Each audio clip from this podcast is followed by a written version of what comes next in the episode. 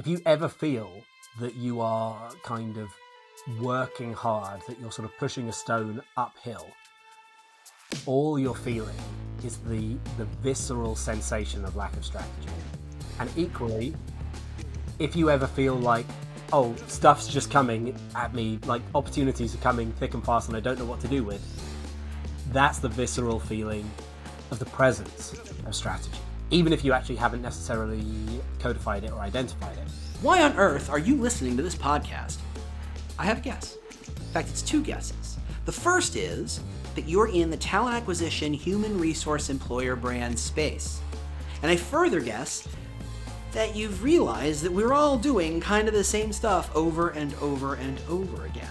How we post jobs, how we write about jobs, how we talk about working, it, hasn't changed in a very, very long time. Meanwhile, the world seems to have changed 17 different ways. Doing the same things over and over again and expecting a different result, there's a name for that. It's called the definition of insanity.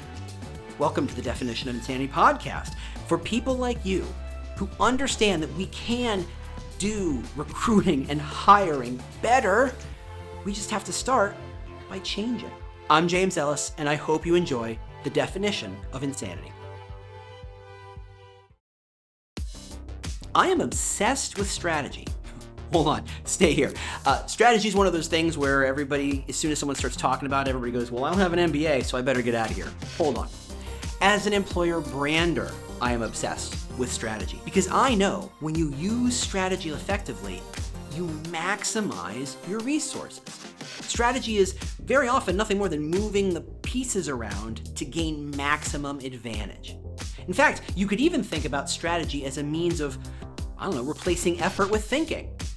By the way, that's not my line, that's Alex's line. His book, No Bullshit Strategy, is an unbelievable, simple, 140 pages, simple book that everybody who sees this podcast should absolutely go out, run out, and read. It's a it's a two hour plane ride at best, and you will find all sorts of things to underline, to circle, to put little exclamation points on it, just like I did.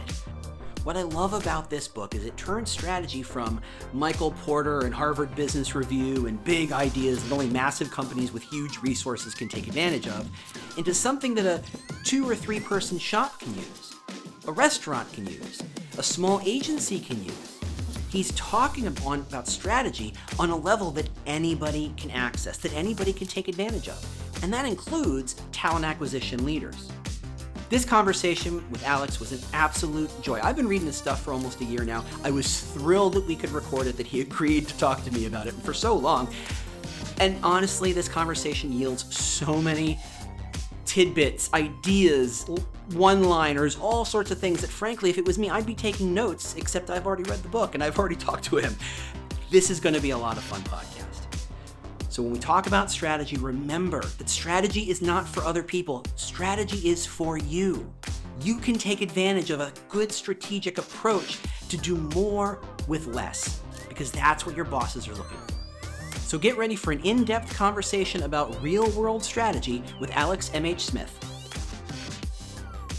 All right, with me today is Alex M.H. Smith, who, if you don't know him, has written a tremendous book. I don't recommend books too often like this, but this is a must read. It's only 140 some pages. It's an absolute perfect kind of like get on an airplane for two hours and have your mind just expanded kind of book. It's a fantastic book, all about strategy. And that's why I asked him to come on. This is I, have been a fan of his for like a year now, reading his newsletter, reading his website, and now the book. I thought he would be the perfect person to inject some real strategic thinking into this conversation because he spends his whole life trying to bring strategy to a real world kind of methodology, if you will. So, Alex, thank you so much for being on here.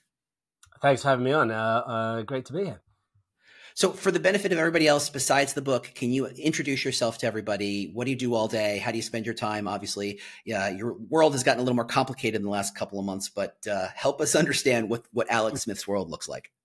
Sure, sure. Well, I mean, the uh, the nice, boring, non dinner party answer is that I'm a strategy consultant, and then every, everyone can run a mile. Uh, but you know what that means in practice is just I sort of help founders, CEOs, um, uh, and essentially just tell them what direction they should take their company that's going to work and give them leverage and separate them from the competition and all the stuff that strategy is meant to do. So, you know, it's just basically talking, giving people advice on what to do. No, no, not even that, telling people what to do. Let's put it that way. Yeah. Uh, but a, uh, a big part of that as well is sort of strategy education because maybe we'll get onto this in some way. But the issue with the field is this it's very much something where people don't know that they have a problem because they actually don't know what strategy is in the first place because it's, you know, this stupid, hard to define word, which is obviously a bit of a cliche, what a bad word it is.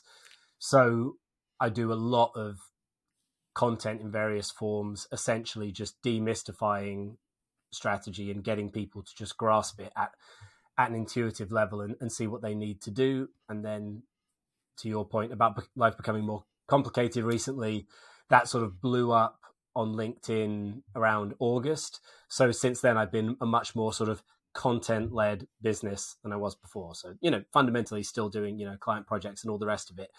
But now the, uh, the volume of this kind of stuff I'm doing is uh, gigantic compared to before. Yeah. And I will actually uh, put links to both the newsletter and your LinkedIn profile in the show notes because they uh, your LinkedIn posts for me are one of the most must read posts. It's because they're gorgeously laid out, they're gorgeously put together, they're they're concise, they're very tight, they're very designed to make me think bigger, which I'm always a big fan of. So everyone should, should definitely follow them. And to your point about bad strategy definitions, I feel like someone should write the book of bad strategy definitions. Like here's here's everybody's definition. It's it's a really complicated plan, and you know it's like no, it's not. It's not any of that. Do you have like a favorite or a most common bad definition of strategy? Oh, um, you know what? Actually, I think ironically the the correct definition the correct definition of strategy is actually a bad definition of strategy. Uh, correct. Yeah.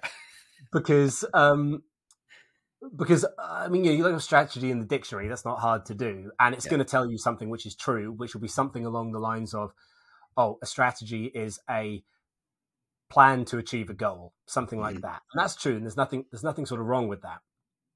But when you think about it, like that is assuming strategy for any field. That could be strategy to get six pack abs or have a happy marriage or, you know, um, choosing take a Greece. Take over Greece, exactly. it, yeah, precisely. So when you're talking about like essentially a term which pretty much lays like a blanket over the entire field of human endeavor, it has to be so loose that it, it the, the definition pretty much ends up becoming like a strategy is when you do something clever. Yeah. And you're like, what the hell am I meant to do with that? Like, so, you know, so essentially, like when you say, oh, well, you know, your business could do with a strategy, it's a bit just like saying, oh, your, your business could do with being clever, which is tantamount to saying, oh, your business could do with being good. You, yeah. you, it, it's so vacant that yeah. no wonder people get in a mess with it.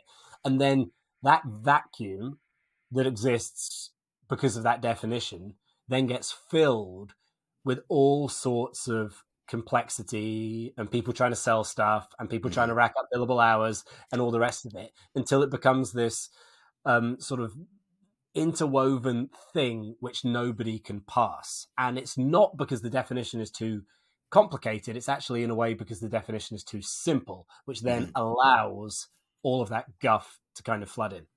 Yeah. So let's turn the ship around. What is your definition of strategy? So, bearing in mind that I'm obviously mostly talking about the strategy for a business, uh, you uh, you then need to kind of like narrow the definition so that it applies to that thing you're talking about. So, in the in the case of a business, not always, but 99 times out of 100, a good strategy for a business is simply boils down to figuring out what is the thing that we're offering people which they want but which they can't get somewhere else? That's like it. Okay. No you figure that something. out you figure that out and you're going to earn money. And obviously if you think about i know that this is like being almost comically first principles based but people do sort of forget this stuff. You think about what a business is. All a business is is it's a sort of system that's designed to spit value out into the world and collect value in exchange, right? That mm-hmm. is literally what a business is.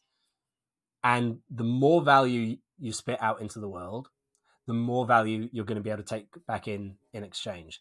Yep. Therefore, an effective strategy for any business is finding a way to increase that value. And that means giving people something they want, obviously, but then number two, the bit that makes it hard, that they can't get elsewhere. Because obviously, yeah. if it's something they can get elsewhere, and this is the problem that most businesses have, they are by definition a commodity product. And so, so that's actually you aren't really giving value to the world if you're giving people something that they can get from lots of places. You're just doubling, tripling, quadrupling up. So, so we can, we can basically just box all that up in the term what is your unique value, right? So to me, unique value in the context of business is essentially synonymous with strategy. And when you say that to someone who's running a business, suddenly strategy becomes much easier. It's like, okay, it's still super hard to solve that riddle. Uh, but at least you know what you're trying to solve. At least your brief isn't just go out there and do something great, which is sort of where they were before. Yeah, yeah.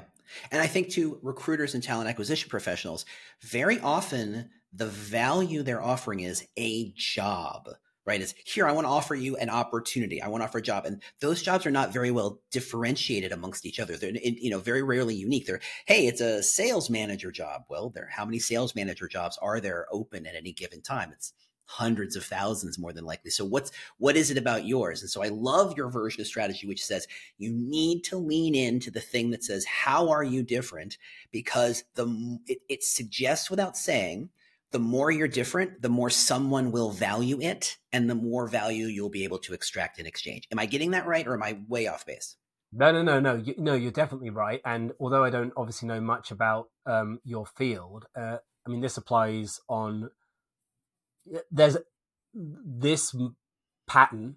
It exists at uh, in a sort of microcosm at lower levels. So if we're talking about the field of recruitment, you know, this pattern exists where, for example, as you say, if you're trying to sort of advertise a job and being very sort of basic about it, then the offer of that job to the candidates is no different than the offer of a business to its customers. The mm. dynamics are the same. The game is the same. The strategic relationships are the same.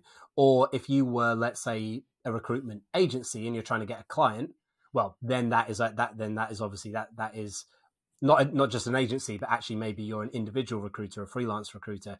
You're still playing the same game. Everybody in the business ecosystem is playing the same game of trying to trade value for value. So everybody in the business ecosystem should be dedicating 70% plus of their time to just one question How can I turn up the dial on the value that I'm giving? How can I give more? And all the other stuff will just take care of itself. But when you think about it, people don't spend 70% of their energy or time on maximizing that question. In fact, I think a lot of people, including actual chief execs of big businesses, spend borderline 0% of their time because they're thinking about operational stuff they're thinking about you know various sort of day to day sort of keeping the wheels turning and they're never stepping back and saying uh, and saying how can we turn that dial but then if you look at you know the legendary founders you know your steve jobs and whoever all of that kind of thing like all steve jobs really was other than obviously very smart but like he was just a person who just spent all day every day thinking value value value value value and then we should not be surprised that he then manages to collect the highest amount of value of any business in history. So yeah. it's not complicated when you look at it that way. Yeah, and I love that because so many so many business leaders are so focused on how do I squeeze the value eh, out Oh, what you really oh, need to do is, oh. is, turn the volume up. You need to turn the, the, the value language up as loud as possible, as different as possible. There there is no other iPhone. There is no other iMac. There is only the one. There is one place I can get it. And if I want to substitute, I mean, it's not even a substitute. It's it's a whole different product.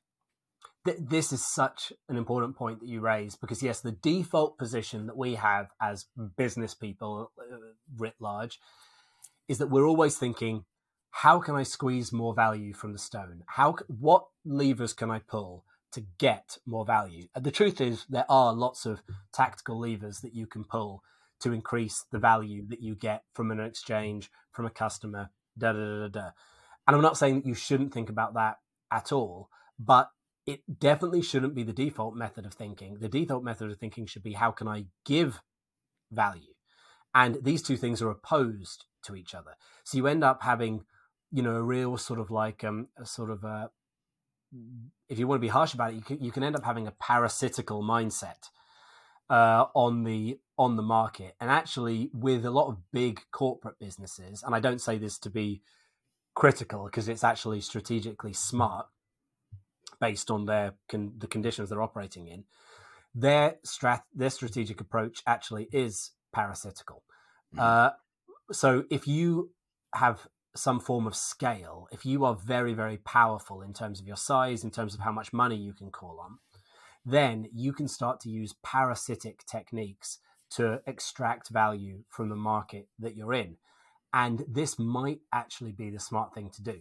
So, you know, like um, I, back in the day, I worked with one of the big beer conglomerates and they wanted to launch a cider because cider was um, uh, a growing category, and it just so happened they didn't have a cider.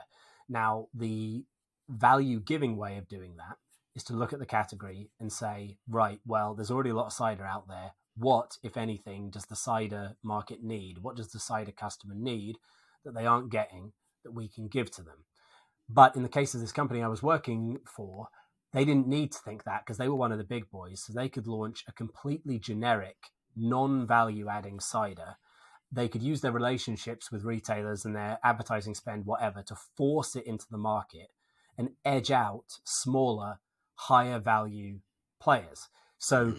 this was actually a parasitical game that they were playing because they were not adding value to the market, but it was strategically effective. So going back to what I was saying before about how 99 times out of 100, the effective strategy is the value giving one. In certain circumstances, the effective strategy is something that I call I, I call these non-value strategies. Strategies where a business has found some loophole that doesn't give value to the customer, but that does enable them to extract value. This yeah. is definitely a thing, and I convenience. Or you know just being sheer size and scale and and and and omnipresence that's a value but not really a value right is that stuff or something yeah something i mean well, look, the you know the joke uh the joke that I always make is that uh, Tony Soprano can uh, grow his waste management business by whacking his competitors. This is a strategy insofar as the fact that it works, and it's got nothing yeah. to do with him finding a way to give higher value in the waste management game. So this is why I say you know it's it doesn't cover hundred percent of your bases to think about strategy from a value giving point of view but those the cases where it doesn't apply are so sort of outlier mm. that you're better off just not thinking of them at all. And they also generally apply to much, much bigger businesses than what you probably have. That's what I was about to say. It's like once you hit top of the market, you're let you have different sets of rules. You are the eight thousand pound gorilla in the market. In talent, my theory is always that since there is no such thing as the eight thousand pound gorilla, like no one has hmm. hegemony mm. over all jobs, no matter what the job is.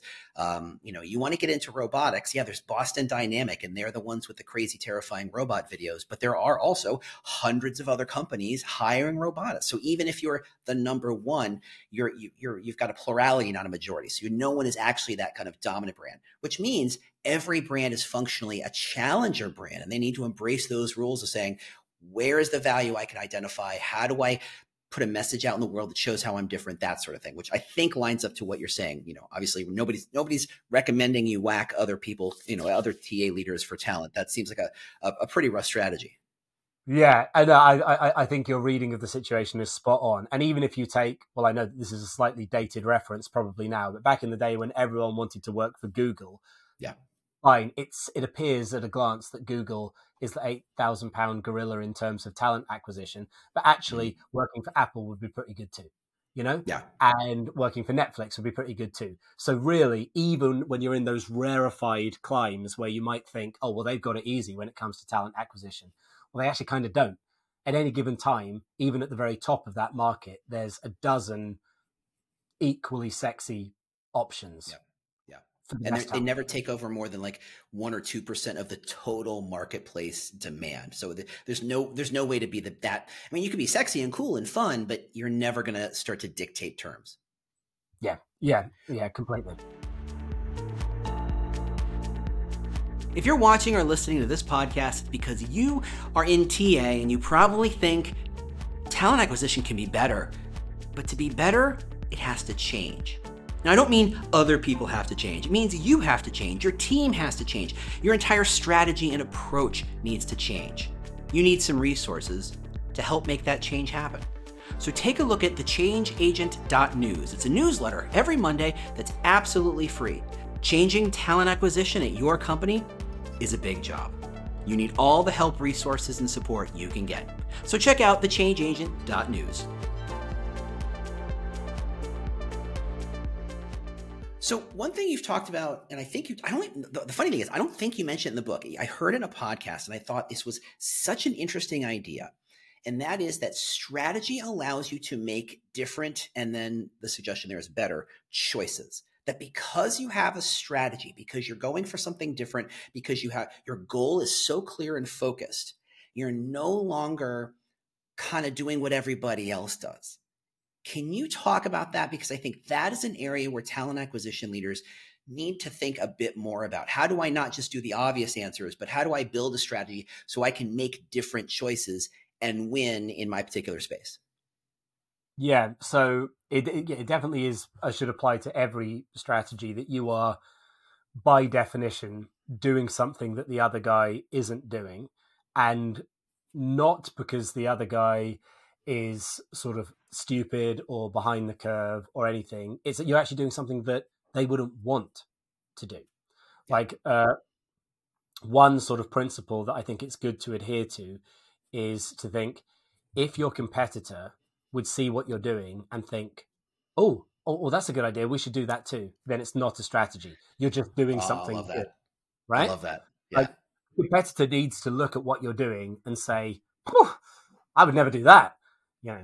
Uh, and one of the ways that you can, th- this is very sort of, sort of 4D chess kind of level of the of the concept. But one of the ways you want to do that ideally is you want to be you want to take an action, make a choice, go down a path which not only is different from what the competitor does, but actually is incompatible with something that they value. So I talk about this thing, I do talk about this in the book, the, the idea of contrarian value. Mm-hmm. So that is one click above offering differentiated value. Contrarian value is value that disagrees with the competition. So you're saying they think X, but we or I think Y. Uh, and so it's because that disagreement is then what makes your position defensible. So, you know, the classic strategy textbook example of this, which, you know, everyone references and I reference because it's just so good, mm-hmm. um, is when Southwest Airlines came along uh, and they invented the low cost airlines category, basically that was at a time when the money in airlines was made in business travel. So when you're an airline that comes across and says, not only are we going to underplay business travel, we're actually going to remove it altogether. We are actually going to become actively hostile to the business traveler. The big airlines, American or whoever, they can't say, "Oh, good idea, we'll do that too," because their business, their whole business model is built on the business traveler. So, so that is kind of like ultimate strategy brilliance if you can get to a point where you um, have that contrarian position like that because then in an ideal world you end up in a situation where you and your competitors you actually don't compete at all. You aren't you, you aren't encroaching on each other. In fact the kind of the woo woo way the ideal which very rarely gets reached but i think you should be shooting for is to think about you and your competitor in a sort of yin yang relationship where you balance the market between you and some people are right for them some people are right for you and you both make big fat profits because you aren't fighting. And it's the fighting that creates the the conditions that sap profit. If, yeah. if, if the two competitors don't fight they both make big profits. Um, but that only happens when their offerings are incompatible. Yeah I, like a couple years ago let's take computer scientists and engineers for example. Like all the data all the research you know polling hundreds of thousands of uh, engineers and, and, and technologists what do you want in a job? The answer was simple. I want work flexibility. I want uh, managers who help me develop. They want all this stuff and then they ask, who is the company you want to work for the most? And they all said SpaceX, a company that did not offer any workforce balance or work life balance. It's crazy. I was thinking about that just as you were talking about it. I know. Yeah. It's like, and yet, and it's because what SpaceX was offering was something radically different. It is, we're going to Mars and no one else is going to Mars. And the underlying conceit there was, this is such an insanely impossible task to ask for. You can't get there the easy way. And in fact, to your contrarian value where you it, it's so differentiated being tough proves the case that they're doing this hard thing what looks like negative features of that business is suddenly proof points as to how they're different and why people should join. So I love that I, I you know, I hadn't before I saw the book, I hadn't had language for that, that contrarian value sort of thing. I, so I think it, it, makes perfect sense from a talent standpoint, even you know, not just you know airports and, and cider. Well, you took the words out of my mouth. I mean, that is fantastic. Um, it's uh, yeah, because I'm was timely because I'm listening to the, the, the Elon Musk Walter Isaacson book at the moment. Ah. So obviously, hey, he, he, came up with the idea, um, and a whole bunch of other ideas besides. Yeah, but as you say, basically, SpaceX is a horrible place to work, and that's almost like the and that and that's not a that's not a bug that's a feature. Absolutely, it's, a point of pride. It's a point of pride. So it's like so so so yeah. It's um, and you know what and what could be more motivating to a certain mindset than uh than going to Mars? And actually, pro I don't know much about it, but probably what could be more motivating than a than a hostile work life balance. You know, some people like to work in a pressure cooker mm-hmm. situation um, that is incredibly unforgiving, and so you know, and the fact that it's only the fact that it's only a fraction of the market that wants that is not a problem because mm-hmm. ultimately it's the fraction of the market that that you want. And in the world of SpaceX, it's a fraction of the market that you are um, uh, that you're that, that you're going to attract. So you know the market will then, in that regard, naturally sort of sort people uh, in a way that's beneficial for the person and beneficial for the organization. But that's contingent on the organization being strategically very clear about what it yeah. wants and also being open about it and not doing what you would know better than me. But I imagine there's probably quite a lot of, I hesitate to say lying, but shall we say sort of like putting, putting a sort of a face on of what of what companies think that people want, regardless of whether that is what they're actually giving, and then all the incentives are misaligned and blah blah blah and you have an unhappy customer slash um, slash employee workforce yeah uh, and that you know, I, I, think TA leaders are so beset with these articles that say gen y wants this as if every single person says yes i want that when in fact it's yeah. maybe 50.3% it's like i'm sorry you're leaving a whole audience underserved and under you know valued because you are listening to the majority because you think it's the biggest pool so it's the easier to fish from. Well the biggest pool attracts the most fisher people. So you might want to find a place that people don't talk about. I think that yeah that the, the that I'm, I'm just gonna I'm just gonna like kind of sit in that contrarian value and reread that section because I'm seeing it differently now and it's super super helpful. Oh well, I, I think that your drawing of that into this into this market, yeah, is is absolutely uh, spot on, and I can only imagine just how far, just how how far people fall short of that ideal mm-hmm. in most cases on a day to day basis. Yeah. So I'm going to get to what I think of as the nougaty center of this conversation. What I think every TA leader is really wants to hear is there's this line uh, I think you say it a couple different ways. I just I'm going to simplify it, and that is strategy replaces effort. That mm. is like it. That's that's the cherry on top. That is the that's the gooey you know caramel in the middle of that pint ice cream. That is something delicious inside that I think everybody wants to know about because I think every TA leader knows they are burning out, they're overworked, they're exhausted, their teams are fried, and hiring managers are expecting more from them. And I've tried to kind of say changing your process, changing your strategy, changing your perspective allows you to do more with less because that's what every you know head, lead executive is saying you have to hire more but do it with less. And here you are with a whole book talking about strategy replaces effort. Can we dive into that a bit? Can you spell that out so i don't sound like just a crazy person when i say stuff like that? Because i think you say it way better than i do Oh, that's great. I haven't thought about that line for a while, but yeah, I need to need to bring that back into circulation. So, um, just let me think. You got to think about like what the thing that you're trying to achieve. Anything can be achieved unstrategically, right?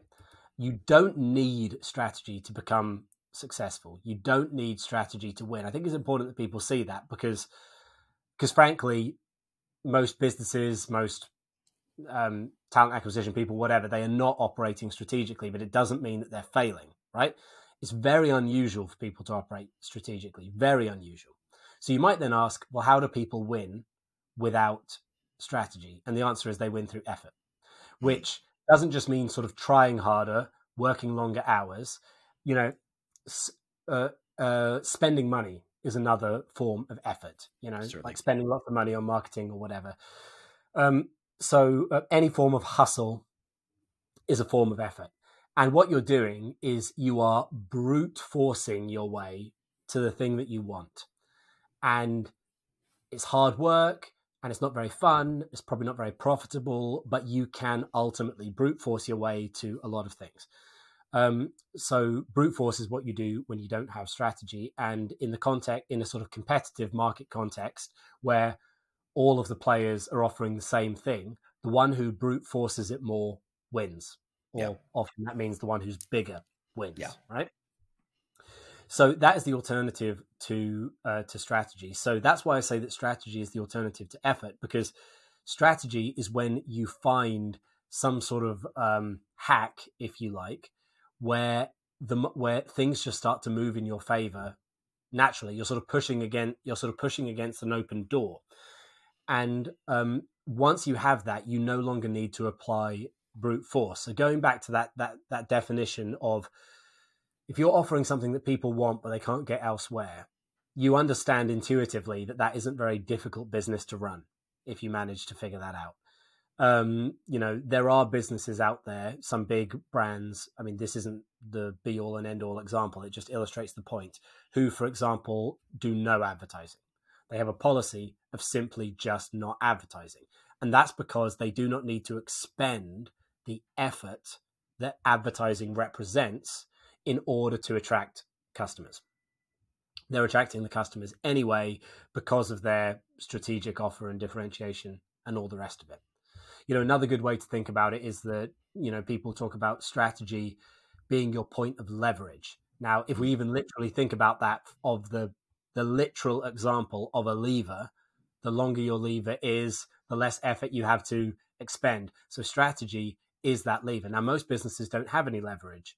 Most individuals don't have any leverage. So the only thing that they can offer even if you're an employee like a, a candidate or whatever like you know i'm sure that people can people in your audience can identify with the fact that some candidates have leverage and they can set the terms and some candidates don't have leverage. And so what do the candidates who don't have leverage offer? They offer effort which in their case it might the effort could just be simply i will do this job for less money than other people for instance. So mm-hmm. again effort in the absence of leverage.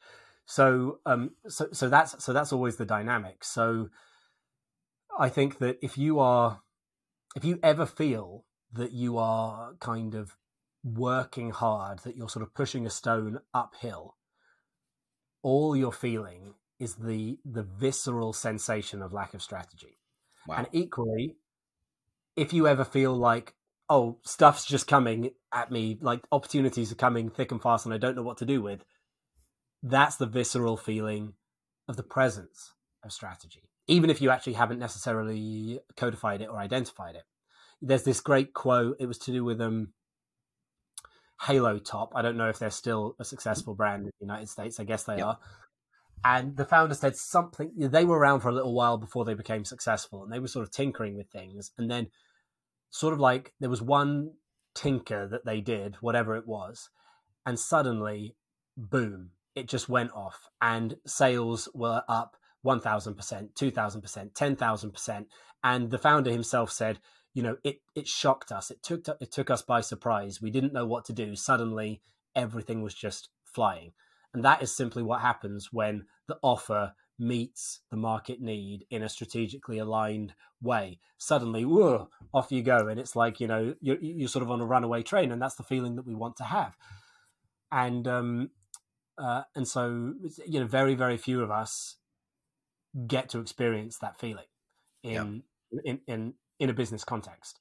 Yeah. Uh, but that is the feeling that you are shooting for. You know, it's the feeling that I got when my sort of LinkedIn stuff took off like a few months ago. You know, I was preaching this stuff, but I never really felt it myself. I knew that it was true because I'd seen it from other people, but I didn't kind of like know that visceral sensation of just running downhill.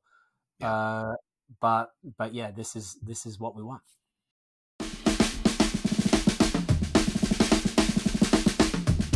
What's the point of employer brand? Let me help. The point or the purpose of employer brand is to help people choose your company as a place to work over other companies. Now, put that way, suddenly employer brand doesn't seem so complicated. It doesn't seem so crazy. And it seems like something your company could take advantage of. And it is. Take a look at employerbrand.ing, employerbrand.ing, or employer branding, and you can find hundreds of resources, either free or dirt cheap, to help you understand what employer brand really is, how it really works, how to measure it, how to value it, how to talk about it, how to sell it to your boss.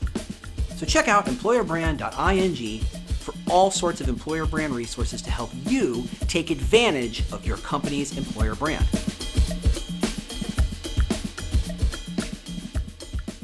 I'm, I'm, I'm thinking of OpenAI three weeks ago when they all, you know, that, that craziness happened, the reshuffle happened. And you know, suddenly one person says, I quit.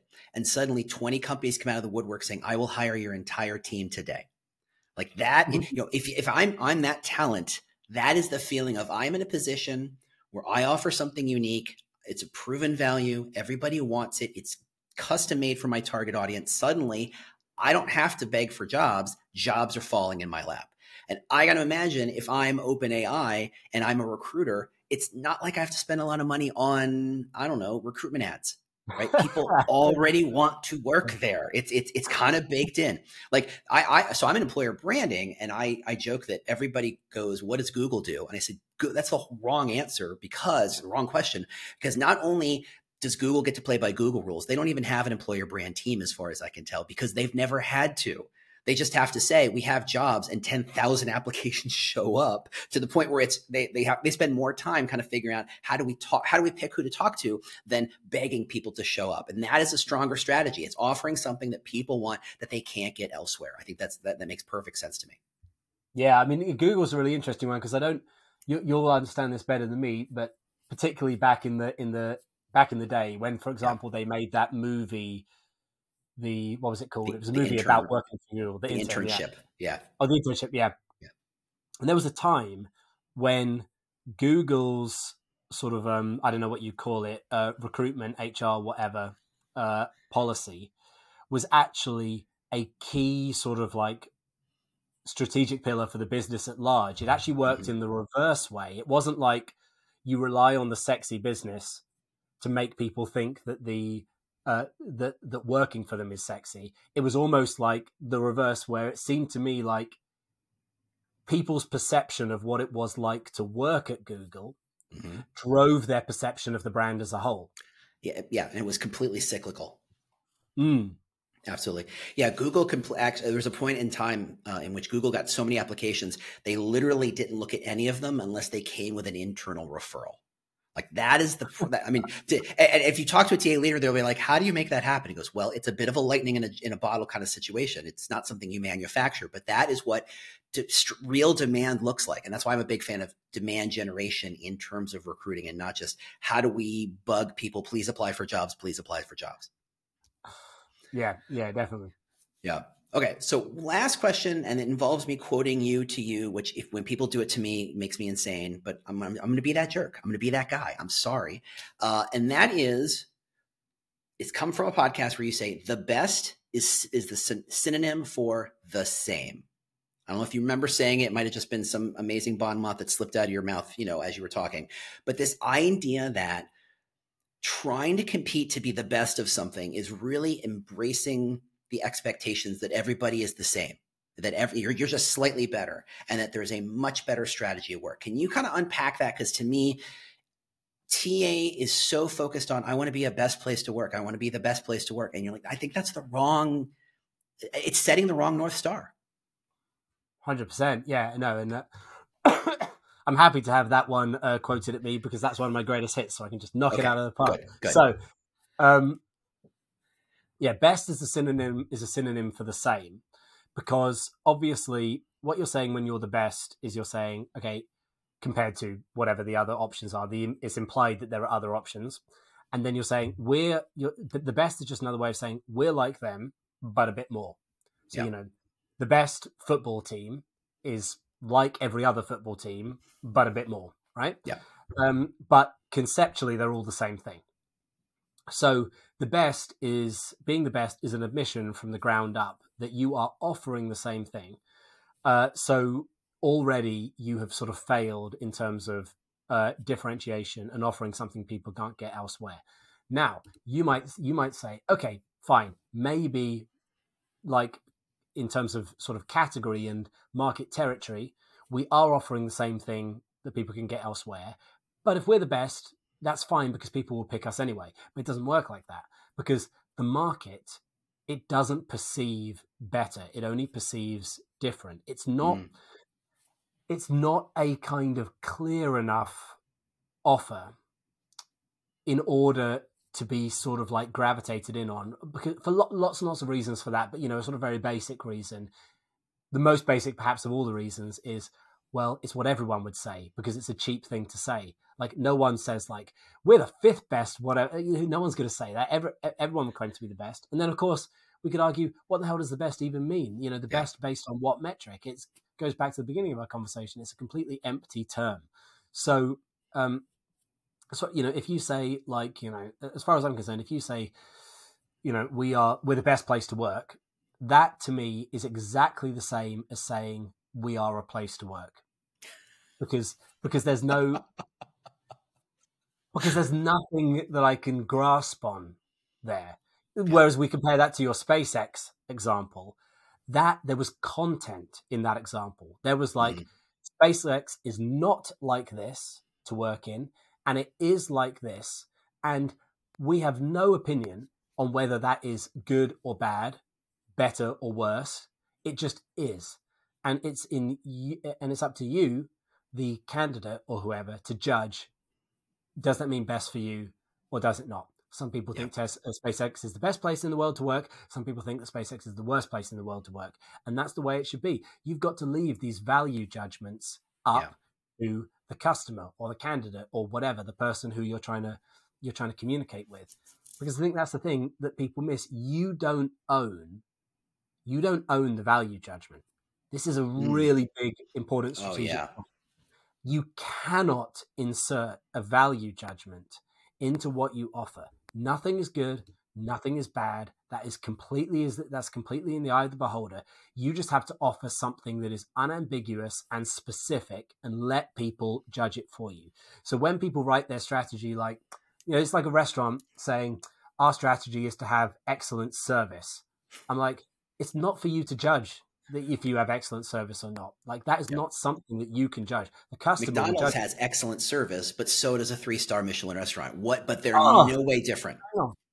Exact, exactly that, exactly that. McDonald's actually has excellent service. So instead, what you have to say is like, no, what we, what we offer is insert something specific here, and then if someone wants to think that that if someone wants to interpret that as excellent service, that's great, but that's not yep. what we're shooting for. All we want to do is give people this particular thing that they can't get somewhere else, and uh, and uh, and let them decide what they think about it.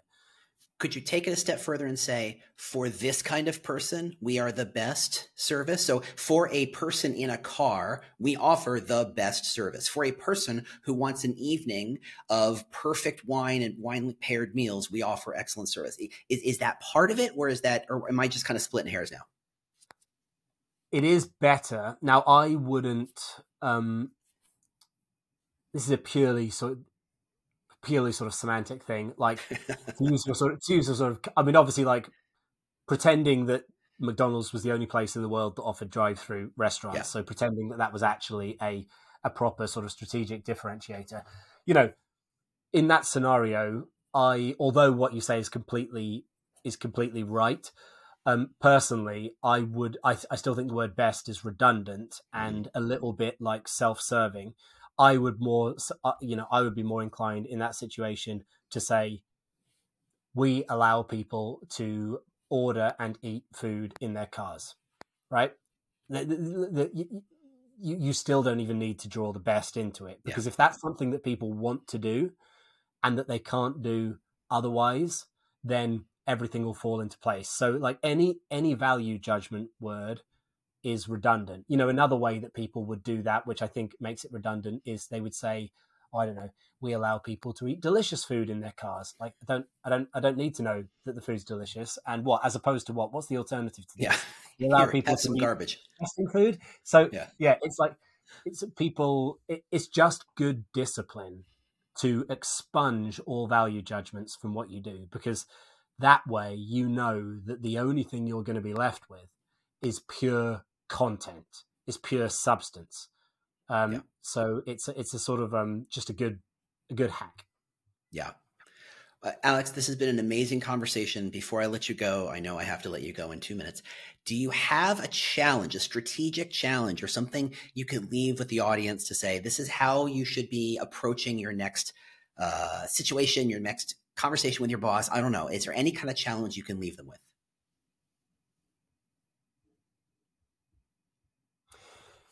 Yeah, there is. Um, one, this is particularly true if you're talking about on an individual level. I mean, it's actually equally true on a company level as an individual level, but I think people will sort of like intuitively get it more in, in an individual level, which is that you've got to, it's not enough to just figure out what might be effective. You have to figure out, you have to figure out what actually fits with you. And in terms of, and what that means is that you can't really do a strategic process without it being a process of sort of self discovery because the mm. game is not to think about, it's not sufficient to just think about what does the market want or what does my boss want or whatever. You can do that, but it's pretty likely you'll come up with an answer that you aren't best placed to deliver. What you have to do is think about what are my gifts? that I can give. So the best, um, by far the greatest strategic line ever uttered by any human being ever in history, and I think that it's the only thing you actually ever need to know, uh-huh. is Dolly Parton's line: "Find out who you are and do it on purpose."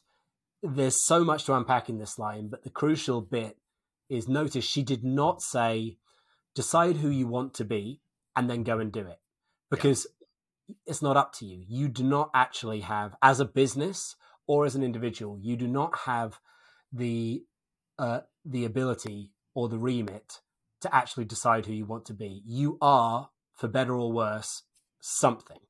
Mm-hmm. But that thing always has, if you harness it, it always has unlimited value. Uh, but Ooh, the mistake that was interesting. Yes, yes. The mistake that people make is that they see something else or someone else who also is doing something amazing and they think oh well if i want to you know be effective or be amazing i need to be like them but mm-hmm. all they are all that per, all you're witnessing when you see that person that hypothetical person is you're witnessing a person who has lent into themselves 110% and has found a way to give value from from the from their kind of like authentic being, so to speak. So if you think about like Johnny Knoxville and Mother Teresa are both extremely high value, highly charismatic individuals. But you would be an idiot if you said, oh, well, the way to be a highly charismatic individual is to be like Johnny Knoxville, because I could also point to Mother Teresa over there, and I would say, well, what about her? And the, yeah. and the truth is, is that the content doesn't bloody matter. What matters is that they they understood and fully embodied themselves, and that's like the definition of charisma, and that's the mm-hmm. definition of how you give value.